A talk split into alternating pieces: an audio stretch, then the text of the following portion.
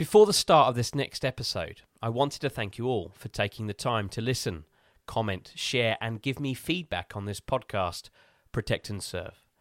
When I set out on this journey to create a new and fresh podcast on the lives of our men and women in policing, I would never have thought it would have received as much support as it has.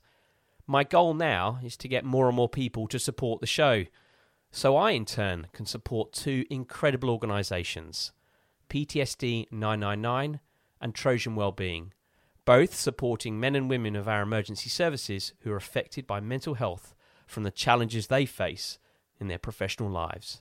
So please, if you haven't already, like, follow, and share the show so we can all help those that help us when we need it most. It means so much to me, and it means so much to them. Thank you. My name is Oliver Lawrence.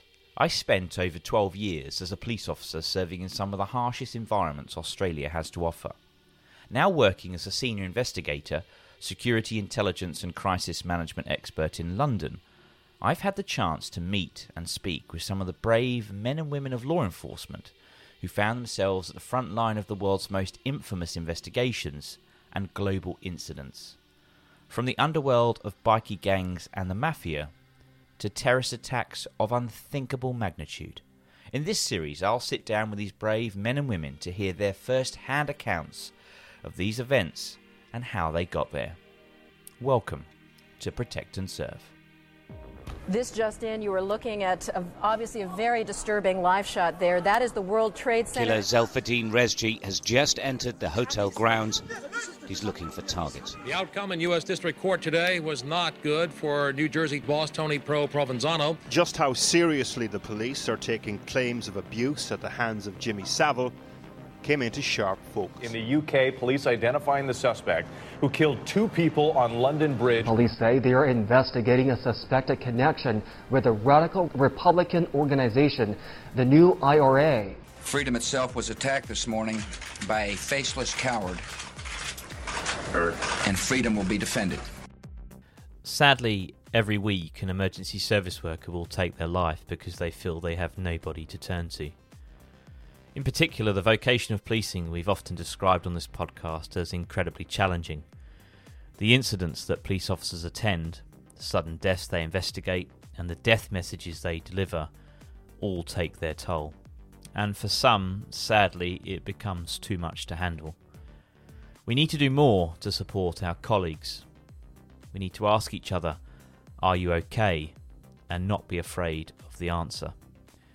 In part two of this chat about police mental health, I've had the honour to sit down with Gary Hayes and Darren Stokes and talk about the remarkable work that they do at PTSD 999 and the efforts that they go to for police officers and other emergency service workers in helping them overcome their mental health struggles.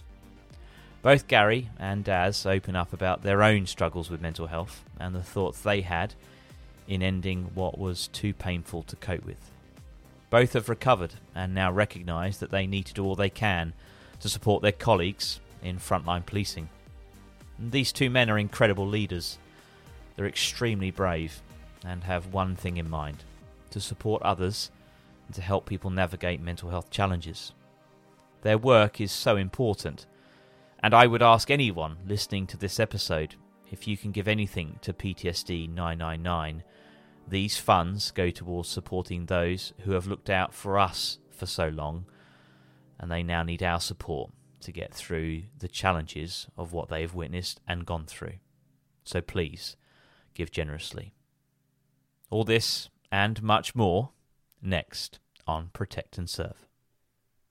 Well, welcome to another episode of Protect and Serve, and this is part two of what is probably one of the most important chats that I'll have in this series. You know, part one, I've just finished up talking to Graham Cole, PC Tony Stamp, who was on our screens for more than 20 years, portraying the role as, you know, Sun Hill's area car driver and taking us through all those really fundamentally important stories of, you know, what police officers go through both professionally and personally. That's in their, their relationships they may or may not have with colleagues. It can be the stresses they have with incidents they attend and how they affect them both personally and professionally. And kind of, you know, we talk about this bucket that gets filled up of all the emotions that we carry out throughout our careers. And it's only really been in the last five, ten years that we've started to recognise the importance of looking after our own mental health and kind of understanding some of the ramifications of some of the trauma that we experience as police officers.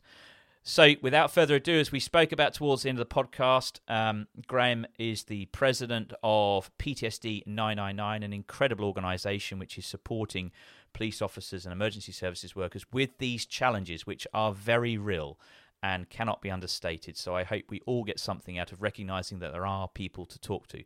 But without further ado, I need to introduce two very, very important people to the podcast the two chaps that established PTSD 999, and that is Gary Hayes and Darren Stokes. Gary, let's start with you. Uh, you know, like every good detective, when he's take carrying out an interview, you want to start at the beginning of somebody's story. Tell us briefly about your policing history. Yes, I joined the police uh, very late in life. I was about 33 years old, having spent some time in the military, um, close protection world. Um, and I joined the BTP in 2003. Um, and I started my career um, on the underground based at West Ham, um, covering all the issues around sort of that area, local area of East London. Um, very interesting time, to be fair. Um, sort of went on from there onto our London North area, but in between that, we had the um, London bombings, which sort of changed the dynamic of policing on the railway uh, and the mm. way we dealt with, dare we say, other incidents uh, around terrorism and stuff like that. So, yeah, I had quite a productive time. Uh, lots of plainclothes stuff, lots of leading teams up and down the country. Um, lots of very, very interesting jobs linked with terrorism. Uh, I was part of our specialist search team, response uh, driver. Um, quite a fulfilling career. Uh, and unfortunately for me, uh, in 2014, I had to leave the job as a result of a, an off duty incident, which was the trigger for the chronic complex PTSD that I didn't realise I was suffering with. Um, so I left the job in 2014, unfortunately. And we set up PTSD 999 uh, as a result of that. Are you able to talk us through that incident in terms of what was the catalyst for it? Yeah. Um, so basically, um, I was off duty, just spent 12 hours over at the uh, Olympic site, uh, 2012. Um, had quite an arduous 12 hour shift. Um, obviously, searching for component parts of IEDs and stuff like that. Um, and contrary to belief, it, it, was a very testing time for us. We were under a lot of scrutiny. All of the search teams were. Um, we had some pretty good finds actually. Um, and I came home that day, went to our local shops, and an incident kicked off um, with two gents just literally at our local shops. I called the job in, unfortunately. It was one of those that I couldn't walk away from. Mm. Um, and the end result was that I ended up rolling about in the station on the trespass side of the uh, platform with an individual who had just tried to throw two young uh, Met police officers onto the track. I was uh, not dressed in my PPE. I had my middle child with me, who was about 10. Um, so the train was coming in towards the station. My son could see me rolling about on the edge of a platform with this idiot, um, and two cops um, managed to well, detain him. I punched him a couple of times, um, and it was enough to get some cuffs on him. Um, but during that process, um, once the I don't know the realization, the danger that I was actually in hit me, and the fact that I could see and hear my son screaming because he thought his dad was going to roll under a train, it took me back to what we believed to be the sort of catalyst for the PTSD um, that I had, and that was as a result of something in the temporary mortuary where I was posted to uh, during the aftermath of the London bombings, and it took me back to a young child or young man, beg your pardon, um, I was dealing with. His father had come to view um, and I put a lot of safeguarding in place for myself um, in relation to all of the victims, um, who unfortunately I helped to uh, identify, all 52 plus what was left of the four bombers. Um, and this gentleman had come in to pay his respects. I found out, unfortunately, at the last moment uh, via a colleague that that was his only child allegedly. Um, he had just recently lost his wife And for me at that time, I'd become a, a new dad again. Uh, my wife was a serving Met police officer, um, and she thankfully um, had our third son a couple of days prior to the bombings. Whereas with my other two children, uh, my other two boys, she was actually at work at the time and would have gone into labour at work and was taken to hospital from there. So, had our third son come on time, she would have been on the Aldgate train that went up. We we got that down to a, a fine line of about a minute timeline um, because that's the exact time she went through Aldgate to get to a police post at Holborn. So all of that's flashing through my head. I can see this dead young fella on the gurney. I can hear my son screaming, and it just, I don't know, something just, the switch was flipped, and uh, yeah, 17 months later, I'm gripping the rail um, at Crown Court for a, an ABH offence, which unfortunately I was found guilty. Um, however, the the judge was amazing. He actually realised the the difficulties I was in, and obviously the difficulties I would face had I been sentenced to prison. So he sent us away. This was just before Christmas 2013. He sent us away for pre-sentencing reports, and at the time I went to see probably the top forensic shrink in the country. Um, almost three and a half, four hour interview with that gentleman, and his report was quite in depth. Um, and basically just came back and said, look, you know, Gary's perfectly normal individual. Um, however, his out of character um, reaction to that event was due to, and he pinpointed back to the bombings and all the uh, fatalities I dealt with on the railway and other traumatic incidents. So when I came away from that, thankfully, I wasn't sentenced to prison. I, I got uh, a six month suspended sentence for a year. I was ordered to pay the individual that I'd punched um, and detained in some somewhere in the sum of fifteen hundred pounds there and then, um, and I got 105 hours community service um, as a result of saving two Met coppers' lives and the complainants, would you believe? Um, but it got me thinking because I did rock bottom, um, and I went to take my own life at that time as well. Um, I, you know, I was absolutely in a desperate place. I'd let everyone down in my mind. I'd shown myself to be not the strong person everyone thought I was. You know, the, this title that had been given to me, I was a, a, a leader. Everyone came to me for help whilst I was in the job. Um, you know, I sorted stuff out. First in, last out, which was my regimental motto, um, and it, that sort of stuck with me. Um, but I'd hit rock bottom, and you know, looking back, there'd been no help for me. Um, close colleagues had sort of suggested that there was something not quite right. Um, me being the archetypal alpha male, just ignored them because I didn't want to admit to myself that I was struggling. Um, and as a consequence of attempting to take my own life, um, a week or so later, I sat down with a wife and we just had a, a huge discussion about stuff. And I just sort of thought to myself, well, we need to do something to help all my colleagues. There was no help for me. Um, and PTSD was born really as a sort of a social media platform, but it very quickly grew legs. Um, myself and the other co founder, he's a former military man, um, we soon realised that we had to do something a little extra. Um, we were able to get hold of some trauma focused um, clinicians, and you know we're a, we're a non for profit social enterprise at this time, and we're actively working towards our, our full charitable status as we talk.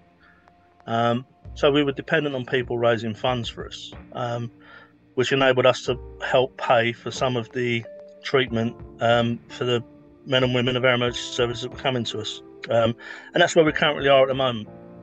So we're still working hard, um, you know, raising funds, raising lots of awareness through presentations that Darren and I have put together. Um, and we're moving forward in, I would suggest, a positive way.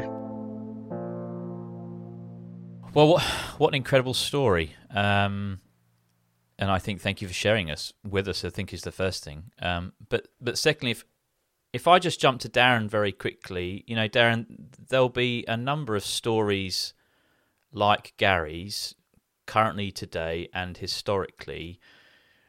And having been in the police myself for a number of years and now outside it it's what what should we be looking out for to be able to spot our colleagues that aren't in a good place? It's not an easy thing to identify because you know, like people like Gary are the go-to people, the strong characters, the people that we rely on. They're always there. They're always on time. They're always backing us up. They're always there at the difficult jobs. But sometimes they appear to be the more vulnerable ones amongst us. Quite a lot of the signs and symptoms can cross over to other mental health conditions, but they're also um, they're also signs of, of just being human. Trauma is a um, natural response to an abnormal situation. So often there could be little things, and that could be um, mood swings and temperament. Um, little triggers. So, for instance, I'm sure we've all been in an office when someone's actually lost the plot because you haven't put a, a sugar in the tea or you haven't washed up a cup. And some people just are like that, but others, it's it's not normal for them.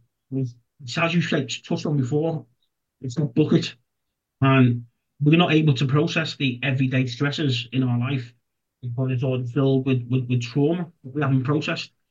And it may seem simple, but it's just that little um, little instant, wherever it may be, that everyone else will be able to cope with in, in a normal way. It, when you're struggling, you're just not able to.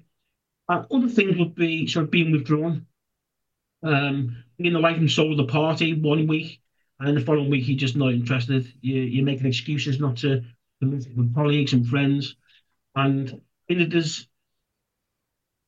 especially with the men, um, mm. in the roles that we do, we're meant to be we're seen as this strong uh, organisation, a strong person representing an organisation, wearing the uniform, uh, and to be able to admit that things aren't right, or it, it's difficult the men in general, but also men who, who are working the roles that, that we're working in. But I think, I mean, I think it's if you see anything different about a colleague, then you need to ask. Ask them. I think that's part of the issue. We are scared of asking, mm. um, and it's twofold.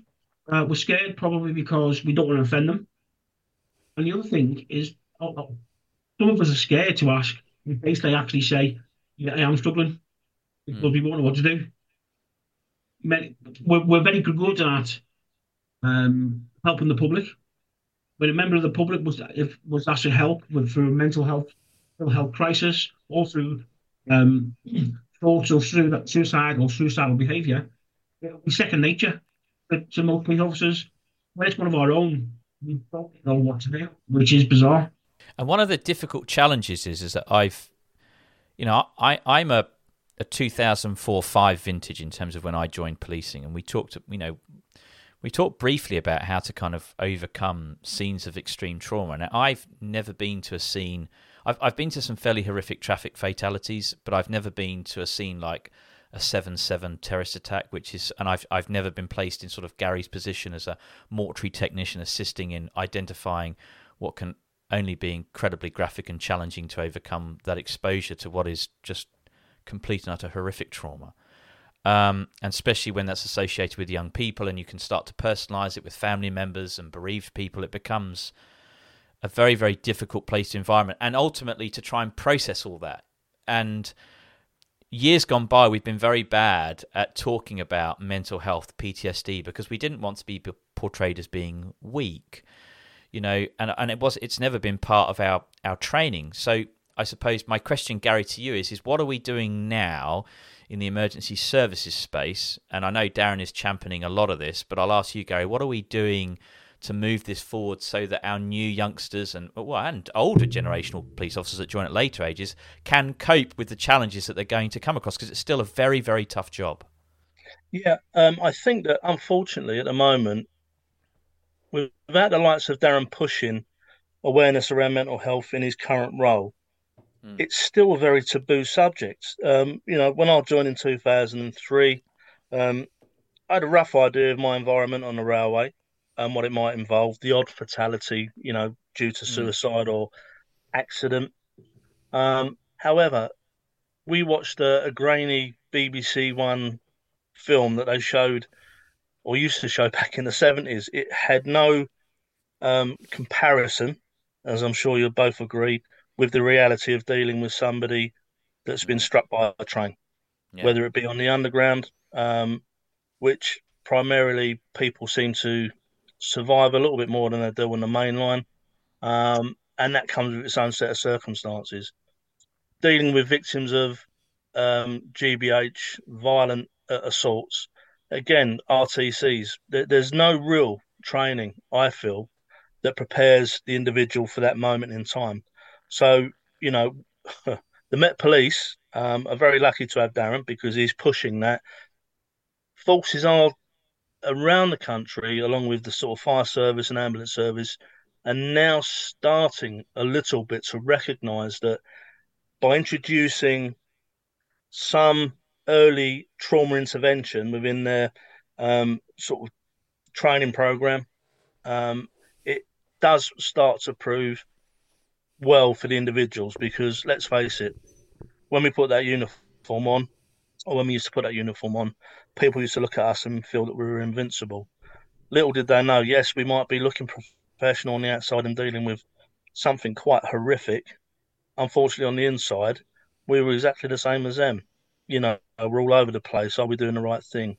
Is this the correct procedure? You know, am I saving this person uh, person's life, or in fact, I'm actually causing them to lose their life by my actions? So it's a tough ask, isn't it? Um, but I do feel generically that the, the emergency services really need to start raising a lot of awareness around post traumatic stress um, and the signs and symptoms because I feel that as soon as they start to do that, perhaps um, we won't have as many people struggling in the manner that we are currently. You know, um, PTSD is costing a lot of lives up and down the country within our emergency services via suicide, you know, um, which isn't a good thing. Um, and we need to address it. So another point that I wanted to raise was is that we talk about the trainees come through and the training they get to try and understanding the situations that they're going to be facing to give them a real good understanding that it's going to be challenging and, and what techniques they can use to talk about these issues, what techniques they can use to overcome them.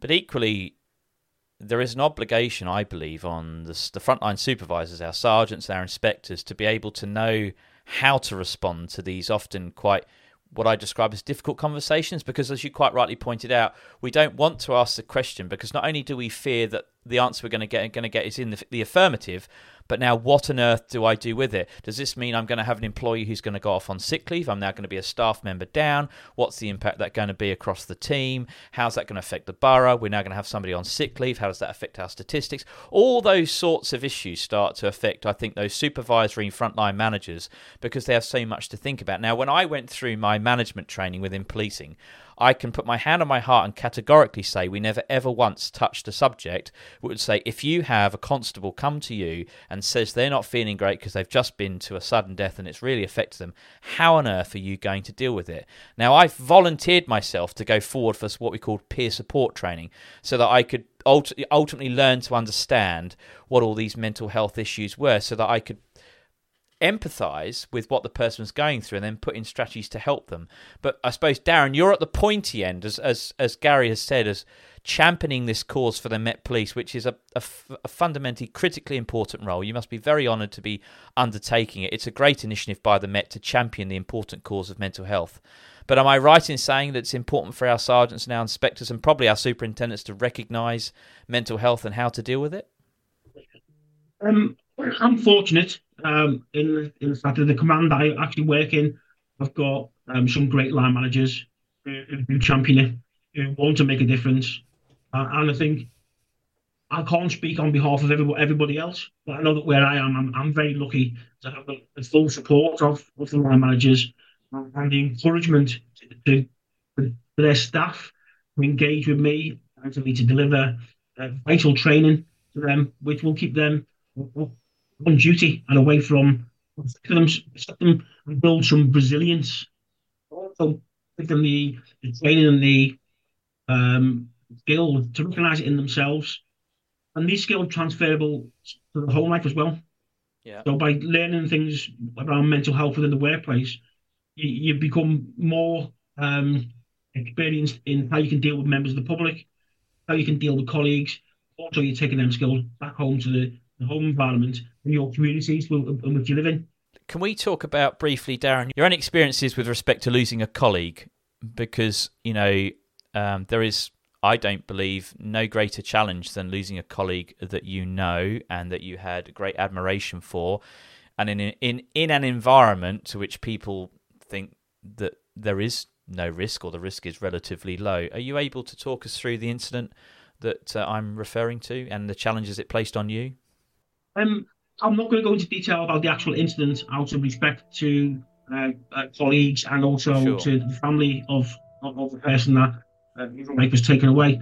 Um, but what I will talk about is is sort of the aftermath of um, how myself and, and colleagues um, responded to that, that trauma. Um, so the place I worked at was dominantly a male environment. Uh, it was seen as um, a role for people that were close to retirement because it, it was sort of seen as it, it, it's not frontline, it's not cutting edge. Um, um, but we found out since, obviously, that through the loss of um, our colleague, that it, it, we're just at, at risk as everybody else. And and the people that are attracted to that particular role are military quite often, um, and males post retirement. Because um, they've done a lot of hard work over the previous 26, 27, 28 years, whatever it may be. And, and they see this as they, they're slow down, ready for progression into sort of into public life and, and being a civilian. So often, um, so when this incident happened, my colleagues and I just didn't know how to deal with it. Completely honest. Um, none of us wanted to ask for help because, as Gary touched on before, we're sort of seen as the sort of um, the, the macho men uh, and amongst our peers as well. If one of us was to ask for help, we're, we're giving away, uh, mm. we're dropping our shield and showing weakness. And it became of obvious that myself and and others were struggling. Um, so what I did, I when I first met Gary, got Barry in to, to speak to myself and all of my colleagues uh, in the group as a presentation. It wasn't a counselling session because all that was provided by the organisation. Uh, it, it, was an opportunity for somebody to listen to Gary. Um, big bloke, roughly tufty, ex-military, and is open and honest and talks about their experience, gives others the facilitation for others to actually acknowledge how they're feeling. Yeah. And people were a bit more open. So for me, that was something which made a massive difference. With people were actually now reaching out for, for the support. We've, we've got loads of resources and loads of support within the organisation, within the police. People quite often are scared to access them. Mm. I'm bringing in PTSD 99 and seeing the effect that I've had on all of my colleagues who are now starting to talk a bit more, mm. starting to be a bit more open, and we're looking at sources of support and, and help to get them through this very, very difficult time. Um, so from that moment on, I, I set about working with, with Gary and Simon, the other co-founder, and, and introducing it um, as much as I could within within policing. Um, but what I did not do was look after myself. I became great at looking after everybody else, um, taking on everyone else's um, needs, taking on everyone else's issues, uh, but not look at myself. And, and for many years, uh, uh, my wife said to me, something wrong, something not quite right," and I took that as a personal attack. That you're having a go at me. Um, and I'd often respond by leaving the house. I didn't want to listen to it. It's not what I wanted to hear. No. So that was my shutdown, my coping mechanism of I'm not listening. Because I'm not accepting it, so I don't want to know. And to look back, there was a lot of signs that I was displaying. A lot of I was self-medicating, um, which is a, a, thing which is often associated with PTSD uh, throughout with alcohol. Um, in the norm to, to have to have beers every night. Um, and just got a little bit out of hand in terms of drinking to excess. Whenever I wasn't in work, I'd generally be drinking. Um, obviously, I've never drank. I never drank in, in and around workplace or uh, but it got to a point where I, I met up with my former colleague, um, and we had a, a patch up, a bit of a chat. Memories were sort of all come flooding back, and I think maybe it was a bit of a trigger for me, really. Uh, I we had a good night. We had a, quite a few drinks, um, and then when I off the train at nearly hours in the morning uh, in my hometown, um, there was nobody around, and I was I was at my lowest. I was absolutely broken, and um, I'd normally walk home, which is about three miles, even if I was drunk. And give me an opportunity to sober up and sort of freshen up before I go into the house. And I found myself um, sort of on the wrong side of a barrier on a bridge, uh, which is one that I walked over twice a day, every day, to and from work. Um, I just wanted somebody to reach out to me. Um, but going around that time of the morning, half two in the morning, you, nobody around, and I just needed a sort of um, guardian angel. And that came in the in the form of a phone call. And was my wife who wondered where I was. Um, and she's a northerner like myself. Um, I'm not going to say exactly what she said because I wouldn't want to offend the audience, but a few choice words put in there, um, and I was told to, to get myself home. Um, quickly because we need to talk. When I talk about this in the presentation, um, I say that she obviously wasn't that concerned, or she had a, she had a lot of trust in her own ability to, to, to talk to me. She didn't come pick me up. She still let me walk the other two miles home. Um, but in reflection, it gave me a great opportunity to think uh, of the past, of what I would, where I've been behaving, where I was affecting my own family life, the children, um, our relationship, and um, I, got home and sort of apologised, and, then I started on on, my journey um, of recovery from mental health. Uh, I rang in sick next day, but I rang in sick with asthma because I didn't want to tell the, the sergeant that I, I, wasn't feeling well and I was suffering with um, mental ill health because I, I thought I was the stigma was still there. I, I accepted it for myself, but I still wanted to share it with everybody else outside of my family network. But within a couple of weeks, uh, sergeant was pretty much obvious that uh, asthma attack didn't wasn't going away, um, and I, I, told him all about it. And to be fair, um, the chap had tw- he had about 29 years service, um, old school sort of police officer sort of mentality of sort of the phrase we all heard, grow up here, man up, that sort of stuff. But he was amazing, um, and was very understanding, very supportive. Um, he listened and he respected me um, from the pressures of work. He said, I'll deal with any pressures that come your way from management or whoever it may be, whether it's your workload. You need to get yourself better. And spent about five and a half months off sick. And very tough because you, you, can rush these things and, and, and trying to get better very quick. You want to get back to work. You, you join a place to work and help the public and, and, and deliver and find yourself stranded at home and not being able to do that. You feel like you're letting your colleagues down, you're letting the public down, you're increasing other people's workload because they're now, now filling in for the work that you normally do. Um, and you don't want to let the sergeant down who, who's, who supports you all the way through. And, and, I got back to work, and I'm glad to say that since I got back, I haven't had a day sick, and it's been uh, just over three and a half years. Wow. Because the port network was put in place um, by this amazing line manager um, that didn't rush me. I came back in my own time, and and because of that, I, have gone through this journey without without without well I say without struggling. There is dark days, there always is.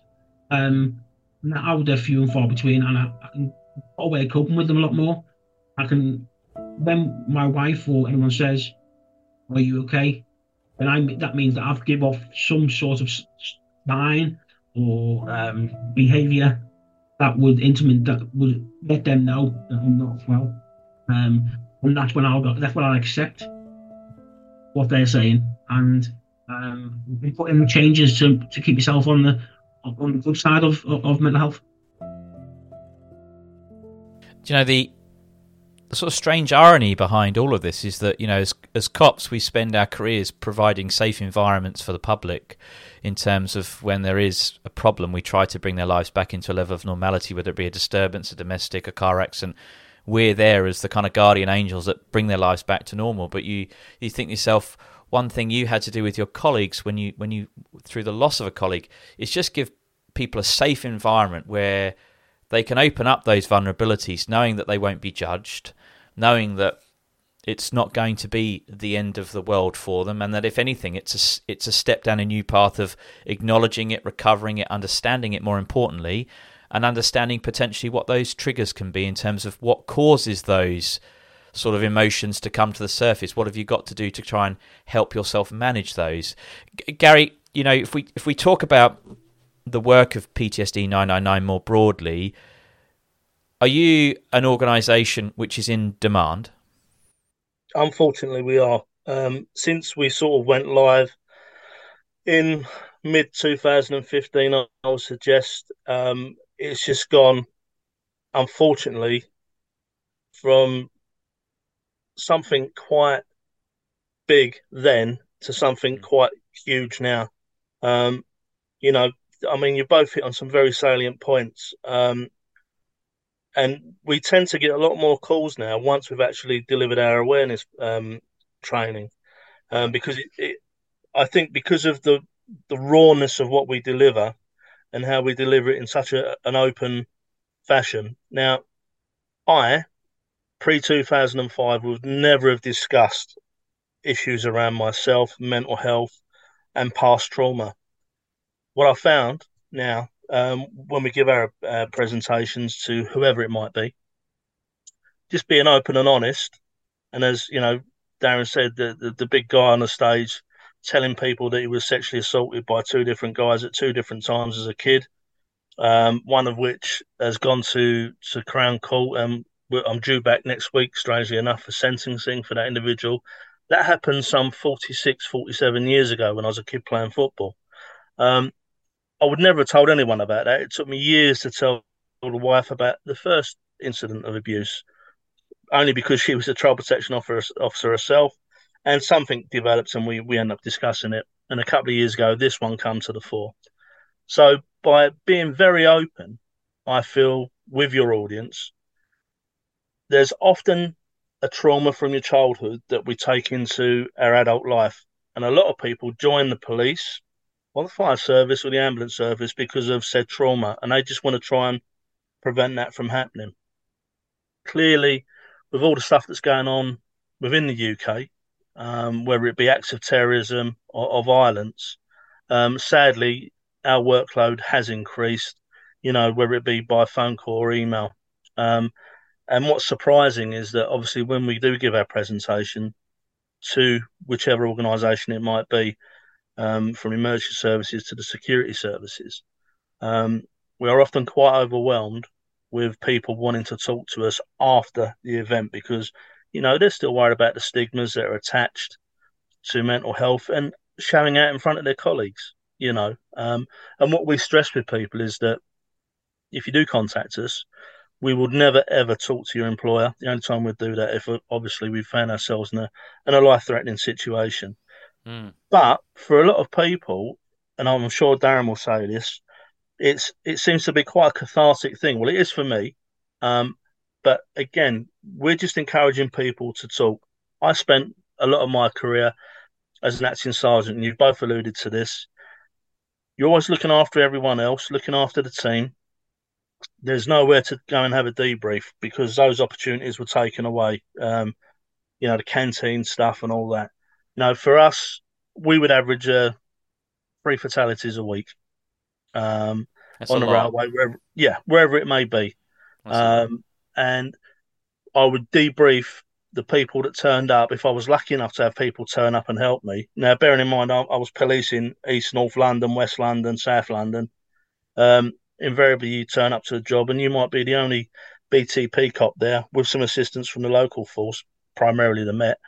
Um, I would debrief those guys and girls to make sure they were good. Um, they weren't exposed to too much of the stuff that I was dealing with, i.e., the deceased individual. Um, and then I'll go on to the next job. And, you know, that would be how it was. And invariably, between those phases, I would have to escort the deceased to the mortuary, um, book them in, and then very often go and deliver the death message. So when I look back at my career, I was sort of thrown into everything in, in a very mm. short and sharp manner. Um, I was doing the work of a FLO. I was never trained to be a, a FLO, a family liaison officer, and I, I would like to think that you know with the presentation that Darren has helped us put together now, it's really enabling people to put their hand up and say, do you know what? Enough is enough. Whether I'm a supervisor or otherwise, it's it's time to actually reach out and say, I, I actually feel that I need to talk to someone. And you know, I pat ourselves on the back for that because Darren's put a lot of hard work into the presentation and the way that we deliver. We don't hold any punches back. Um, we deliver it as it is um, to boots on the ground to senior management. And, and very often the question we get asked um, after, dare we say, the traumatic um, conversations are from senior managers. And, and the simple line is, that was just so powerful. Mm. How do I make changes within my, my force? And we're talking superintendent level. Now, these are people that can actually get into the training program, ensure like a first aid refresher, or officer safety training, mental health and well-being should be in there as part of that package, which will enable those both in long service and short service terms and managerial positions. It will give them the tools, as Darren said, to recognise the signs and symptoms in their colleagues, within themselves, and dare we say, in a broader circle, family, because PTSD clearly is very impactful on the individual. It's also very impactful on the family, um, and we tend not to realise that. And then when we look further afield, we look at the support staff and, and people that are suffering PTSD vicariously, and we've we've found that a very challenging subject to to cover. Um, so we're talking about our, our call takers. You imagine the people that took the calls for the Grenfell fire, listening to those absolutely awful calls from people trapped in that building people calling, you know, the Met call centre or any call centre with an incident that's going on there and then, you know, whether it be a personal attack on them or they've just witnessed something. It's a very distressing time. As scenes of crimes officers, we seem to forget about all those people that are dealing stuff, not necessarily on the front line, but still are feeling the full impact of PTSD because of they're being exposed to repeated trauma albeit via a video, a telephone call, uh, media outlets, or whatever. You know, and we're broadening people's uh, horizons now in relation to the signs and symptoms, and, and hopefully giving people the confidence, which I think is key to talk. You know, I never did it as a supervisor. I just used to crack on. Um, it wasn't until it got very late in my sort of career before it was ended that yes, colleagues did start saying to me, "You need to calm down a bit." I did the the archetypal thing. I buried my head in in drink. Completely the wrong thing to do. Um, associated, and again, Darren's touched on it with PTSD. Our addictions. Mine was drink. I would drink to stop the flashbacks, to stop the nightmares, to enable me to get a couple of hours sleep a night, and then go back and do the same thing the following day. You know, it was a hamster wheel, which was getting faster and faster, and I just couldn't get off it until it became too late and all because I was too afraid to come out of my comfort zone and talk to someone and say, Do you know what? I cannot deal with another dead person or bits of a dead person or someone who suffered some major trauma, you know, because we've all said it during this conversation. We're very proud individuals. We, we were those individuals and still are, I guess, that people look up to, mm. will come to, to help them but we just don't help ourselves until it's too late.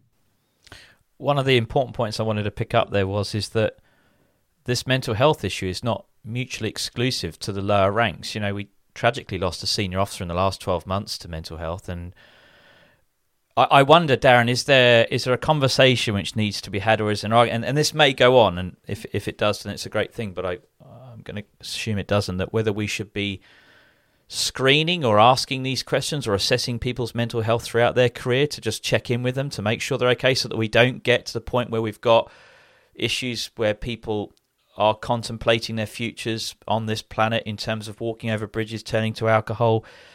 You know, in some units, we do assess psychology quite regularly in terms of the more um, graphic. Child protection units are ones that are familiar with the kind of and counter-terrorism in terms of continual psychological assessments to make sure somebody's up to it. But there are so many different areas, as Gary has alluded to, crime scene operators and others, and BTP officers who are seeing trauma three, four times a week. Is there an argument to be looking and, and speaking to people more regularly than we do? Yeah, I'll, I'll say there is. Um, it's a, it's a, it'll be a long drawn out process, and mm. it, it's not going to be cheap. No. Um, to, to, to screen yearly 30, 40,000 people, for instance. Yeah. Um, but also, it, it's also down to the honesty of the person filling out the form. Mm. Um, if they don't answer the questions um, on a screening process openly and honestly, then there's no way of picking the person up that they've that, that they're struggling. So I mean, it's I think for me, uh, in terms, I, I, think it's more about educating ourselves, educating um, those around us, but to, to do daily screening by signs, symptoms, and using our our, our senses, sort of what we see, what we hear, um, what we smell. For instance, it could be that the, someone could be smelling mints. Are they drinking more than normal? Why are they drinking more than normal? Is there something that's, playing um, from sleeping, as Gary said? So, I mean, I think although I think screening is invaluable, um, there's some pros and cons to it, definitely. Um, but it all boils down to sort of how open and honest you are when you fill your form out. Mm. We can we can we can see that in others when when we're together. Gary, you know, um, policing has been going through a tough time in the past 12, 18 months. I think the job has got a lot harder since I certainly left. I think um, accountability is uh, far higher than it has ever been uh, in terms of the power of social media, how exposed we are. You know, there are generally, you know, um, boroughs and communities are getting more complex in their makeups of the societies that we're looking after. Um, policing is not the most desirable job that it once was in terms of people staying for 30 year careers. It seems to be quite a, a, volatile place in terms of people joining. They do four or five years and then they move on to other things. Is there what what what can we do? You know, if people are struggling at the moment in terms of they're at that five six year mark where they their bucket is starting to fill up.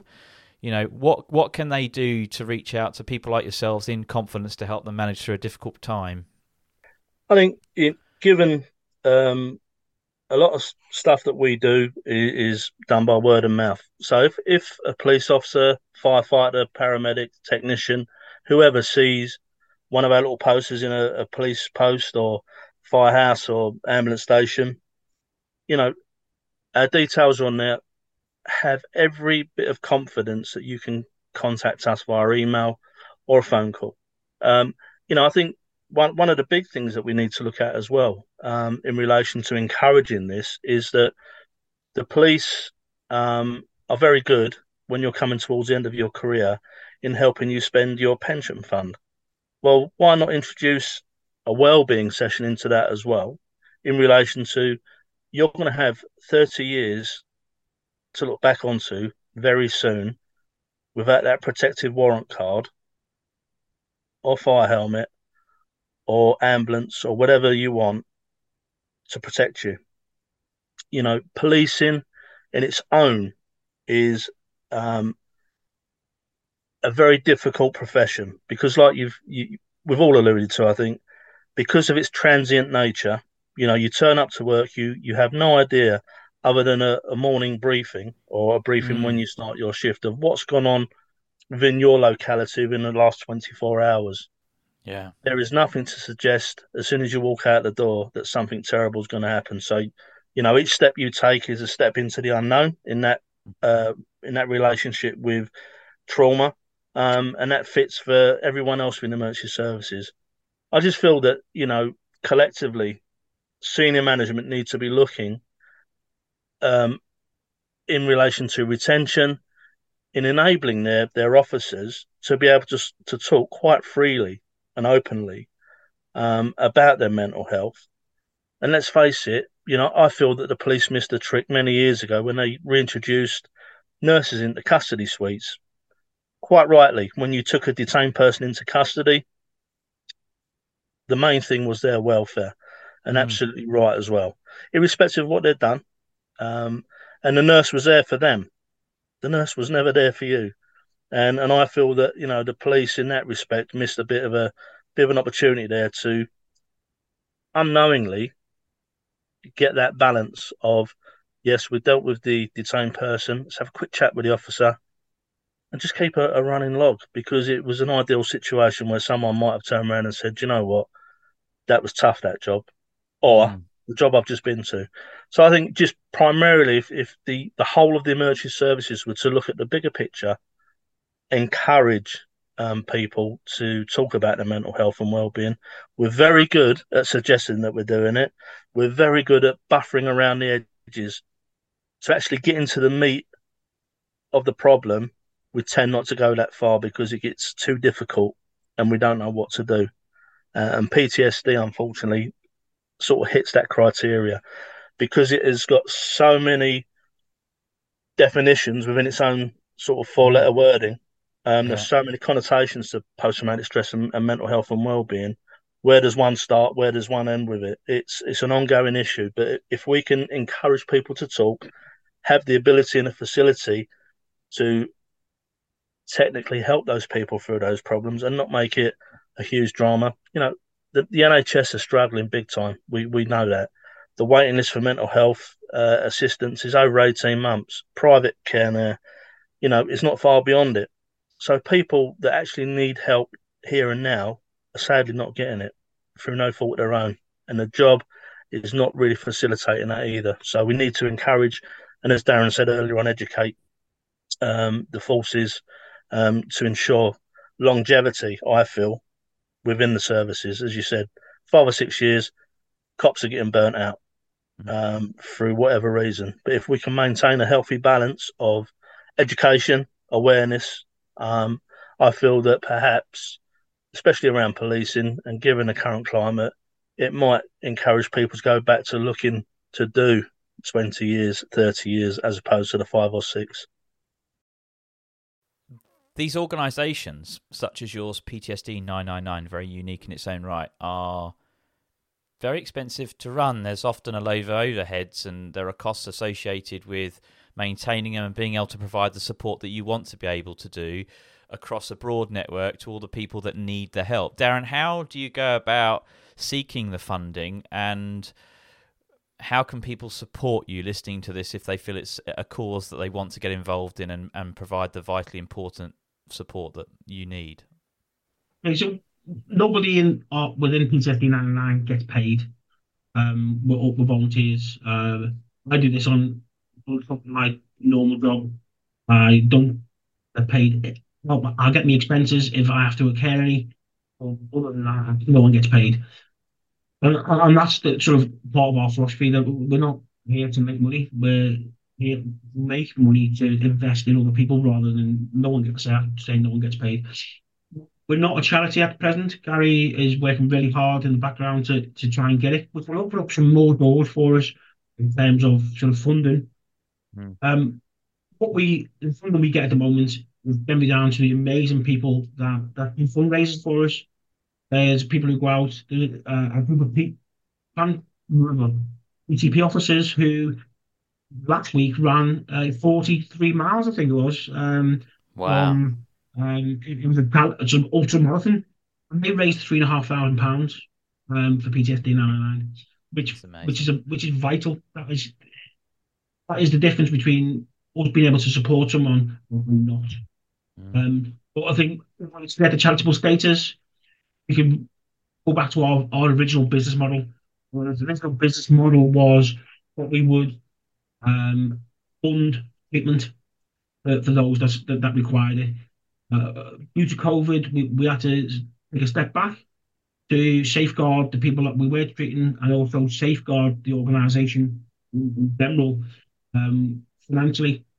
Uh, I think once we get back to a situation where we are able to, then it, it's definitely Gary's aim as the sort of co-founder to go back to what we what he wanted to deliver, and that is people treatment uh, to, to all those that need it. So I think for us, it, it's about people just donating. It's about people. We can't emphasize the value of of awareness. So whether you make money and donate to PTSD 99 yeah, brilliant. But if you give a platform for surreal awareness like you have done, Ronnie, to be able to speak about it, and that could, if one person listens to the podcast and thinks, "Wow, could be my mum or my dad who's working in the emergency services, my brother, yeah. my sister, my son, daughter, whatever it may be, gives that other person the sort of reason to, to expand and look into some of the feelings and emotions that their family member or themselves are um, going through. And for us, that is as, as equal to, to, any donation that we could ever receive. Mm. I think it's equally important to recognise that along with the awareness of our current and past colleagues of this issue is also public awareness because I think often the public don't have a you know it was great to have Graham Cole, PC Tony Stamp come on because you know drama series like The Bill often would talk about or would cover in their scripts difficult and and often topical issues uh, you know around the coping mechanisms and the issues that police officers are dealing with. Now some of those shows no longer exist so the public don't get to have a perception of what police officers they haven't just attended your job today. They've attended hundreds of these previously and we don't sometimes know what those officers have gone through or are going through because often we just see this uniform and we have this perception that they are 100% ready to go. There's no problems. They're strong as an ox. They'll be there for us, you know, come hell or high water. When actually it could be quite the opposite, which sometimes can be the reasoning why officers respond in the way they do. They may be short one particular day, they may not be in a great place. So, Gary, I would equally imagine this is just as important for public awareness and the importance of having ambassadors like Graham Cole on PTSD 99 to be able to spread that message across the social media platforms and to give the public a better understanding as to the challenges.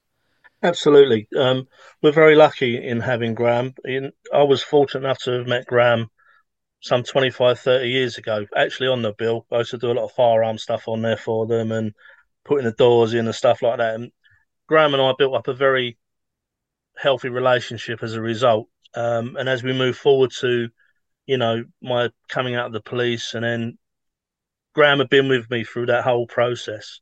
And when, again, when I spoke to Graham about what we were intending to do, he was very much on board.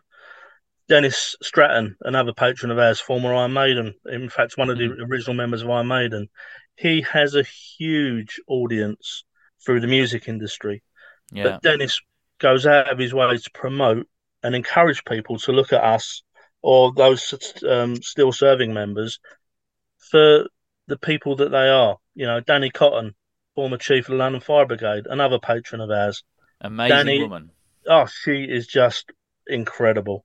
Um, but again, all of our patrons that we've got, Bruce Bryan, uh, Bruce Byron, even from the bill, uh, again involved with many background activities. His wife, Professor Tanya Byron, they continually talk about us to people, encouraging people, the general public, to have not such a, a dour outlook on those in, in uniform, but to actually try and embrace what they're doing. Because remember, and it's we, we hear it all the time, don't we? Unfortunately, whilst the uniform services are running towards danger, the general public are running away. Mm. I, you know, briefly, I remember coming home on the train one night, having done a 14 hour shift at the temporary mortuary after the bombings, and listening to the general public moaning because their general they had been upset by the the traumatic traumatic events of, of that time. And you know, you, I was stood there thinking to myself, if you'd have spent a couple of seconds in my boots today, mm. you might have a completely different outlook on what you've just said, um, because the perception is it's what we do and it's what we get on with. No one, as you've rightly pointed out, looks at the flip side with the trauma that remains with us throughout our careers and for the rest of our lives. Sadly, that they are pictures that are imprinted into our minds that are very difficult to, dare we say, break down into a nicer picture. And if the public, I feel, had a better understanding, there's a few clearly, like anything in life, isn't there, that will always be on a negative side. However, I think that the general population aren't too bad, um, but we'll always have those grey areas, won't we, where people will just be of that mindset and uh, unfortunately continue to give the job, the fire, ambulance, and whatever uh, a, a bad name. Darren, if someone's listening, touch on yeah, um, some stats, if that's okay. Yeah, please, yeah, please, far yeah, away. Just, um, it was quite a. You talk about trauma um, within policing. So the average person would go through six to eight traumatic experiences in their life, which that could be a, a, loss of a family member, it could be mm. witnessing a violent assault. The statistics, and it's said that these are quite conservative. That within a policing service, between 600 and 800 traumatic experiences.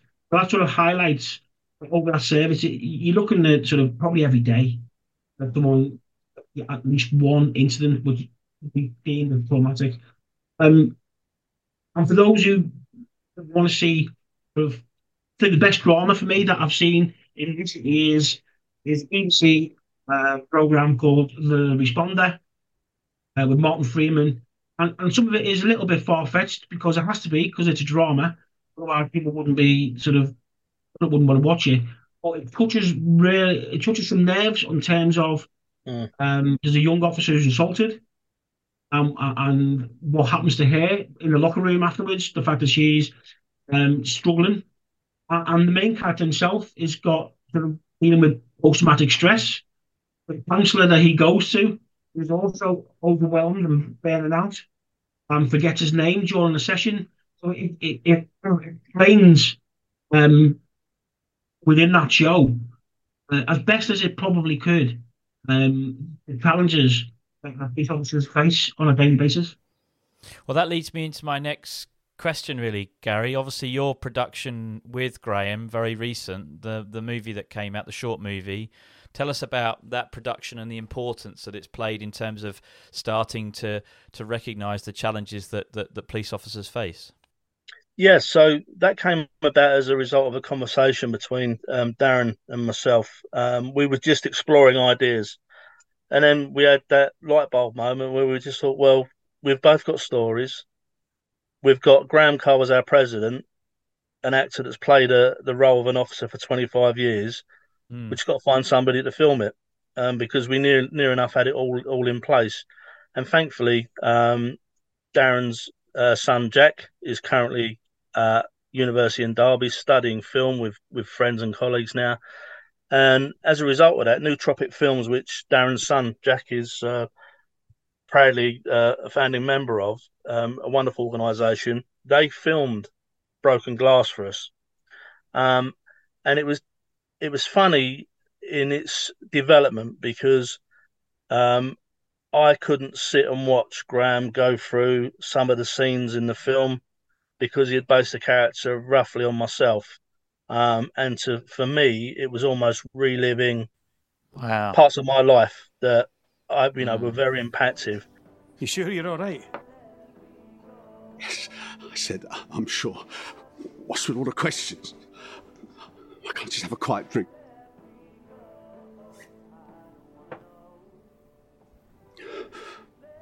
Sorry. I didn't mean to snap you. Same again, please. Double. All right. You just take it easy, okay? Oh, for God's sake! One thing after another. It's all right. It's only a glass. It's not just a glass. Everything's broken. The the film, I've got to say, is an amazing production. It's outstanding. Graham, gives a real good performance in it, and you know we're actually using that now um, as really the opening gambit to our awareness presentation. Now, our, our presentation, I've got to say, has all the elements that it should. It's funny, it's dark, it's straight to the point, and at the end of the day, there's a couple of big shoulders that people can come and lean on. That being myself and Darren. We're showing that film right at the start now, and the response from the audience in that eight-minute short film, which you can see on YouTube, "Broken Glass: A Fragile Mind," um, portrays an individual who's done his 30 years in the job and has time to reflect, has his trigger moments, has those moments of absolute self doubt. Mm. And it's stuff we've all experienced. and it takes for him to drop a glass in a in a public house that brings him to his knees and just says, you know, the barman makes a comment, it's, you know, it's only a glass, don't worry. And and Tom, the character, turns around and says, well, it's not just a broken glass; it can't be fixed. And very often, if we go back to the early conversation that we had around education, if we're able via that film to make people sit up and think before we've actually deployed that style of education into them, then perhaps it's it's very reflective and it is a very emotive film. Um, I'm personally so proud of it and, and of what um, Jack and his colleagues have done in relation to the production. It's been very well received. And, you know, we've got future projects that we're going to be working on with Nootropic Films. Uh, they are a, such a talented group of individuals. Um, and I'm quite sure that as we progress with that side of life, they will get better and better.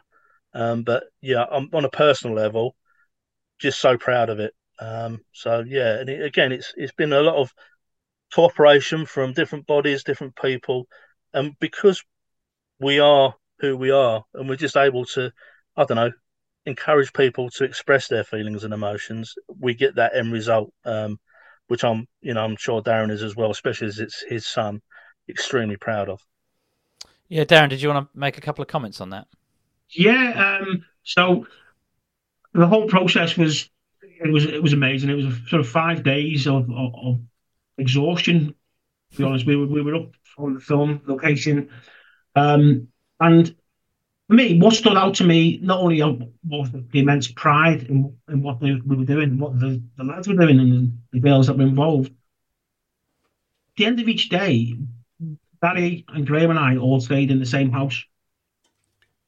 And watching Graham at the end of the day really hit me really because we we just been a PTSD sufferer for 18 hours, and then he he was basically coming home and trying to decompress and yeah. it all out of his head so he could be Graham Cole again. And wow. from watching him how how he processed it all and the going line under it, and now let's have something to eat. Graham's back in the room type of thing. And for him to be able to switch off, it makes you think, well, we should be able to do that. Well, um, well, I think the benefit of Graham hadn't actually experienced the traumas that like Gary had, for instance. the whole process, and I think it also give a great platform to up and coming actors. Yeah. And that's Gary and myself. We, the got great potential going forward. Fighting over who I, I, can see Danny DeVito playing one of you. I'm sure. yeah, it's probably Gary. Uh, well, it's you know the last hour has been somewhat of a journey, even for me to hear your stories and to and and for Gary to you to for you to open up and Darren equally you to open up on some of the challenges that you faced. You know, um, yeah, very inspiring and very humbling and incredibly proud of the work that you're doing to support our colleagues across the emergency services. So, you know, if I can do my bit in spreading the word and getting it across the 10,000 people that listen to this podcast, then if we just prevent one person from having to make a decision where they think there's no help, I think we've had a huge victory. So, I think it's an important moment to thank you both and your families and Graham and, and everyone as part of PTSD 99. Thank you ever so much for your service and commitment to the communities in trying to address and bring these issues to the forefront because they're so vitally important. And and equally, Daniel, Darren, your continued work within the Met in, in supporting your colleagues with mental health and those challenges is um, something that needs to be shouted about from the rooftops because it's some of the fantastic work that the Met are championing, and equally you are, and it's so incredibly important. So thank you, and uh, thank you ever so much for both of you for coming on the podcast. Ollie, thank you so much for the opportunity. You know, like you said, mate, it, it does sound cliche, but if we've managed to help one person, one family through this podcast or through what we we do as a, a collective, then we simply have achieved, and that's all I want. You know, I don't want anyone to go through what I put my family through when I was desperately, desperately in a dark place. Um, and by having this platform, having amazing people like you promoting what we're doing, I've got a great team around me. Uh, as Darren said, we're all volunteers. No one gets paid. Um, but to continue to do what we do, we need the public support and some funding. So if you are able to make a donation, get onto our website, and there is a, a platform there where you can um, donate. But we're we're very grateful, Ollie, for the opportunity, and, and thank you so much. And equally, can I just ask Darren, is there any phone numbers or email addresses that people can contact you with if this does sort of trigger any sort of emotive response of wanting to get in touch with you? How can people do that? Okay, so um, within my voluntary role, the best way to contact us would be via any form of social media. Um, we've got uh, Twitter, which is I think they're all at PTSD999 official. Uh, Twitter, Facebook, and Instagram, by sending an email to barry.hayes at ptsd999.org.uk or darren.stokes at ptsd999.org.uk. I, I just want to touch um, when you mention your service, and we've talked about our service within within, within the police, uh, and how it was when we joined. I want to make it known that there is so much work going on within the police service to look after our, our colleagues. Some people working tirelessly to make change. Uh, there's organisations within the police family and externally, like PTSD 9 and a whole host of others who are actually fighting and, and helping the officers of today. I think that it's not just me, there is a whole wealth of people uh, who, who, are really fighting the cause, and, and, that's from top all the way to the bottom. Um, everything that I've said today is is is my experience. Um, I'm not a spokesman for the Met, but I know that the Met are doing um, some great stuff. I'm sure it's being replicated across the whole of, of the United Kingdom in, in all the senses. Fantastic. Well, thank you again for both turning up, and I wish you the, the best of luck, and, and let's catch up soon. Thank you very much, Ollie. Take care. Thank you. you mate. Thank you. Protect and Serve is a Mash Pumpkin production, hosted by Oliver Lawrence, research and questions by Oliver Lawrence and Robert Winstanley, produced, edited, and sound designed by Jack Lawrence.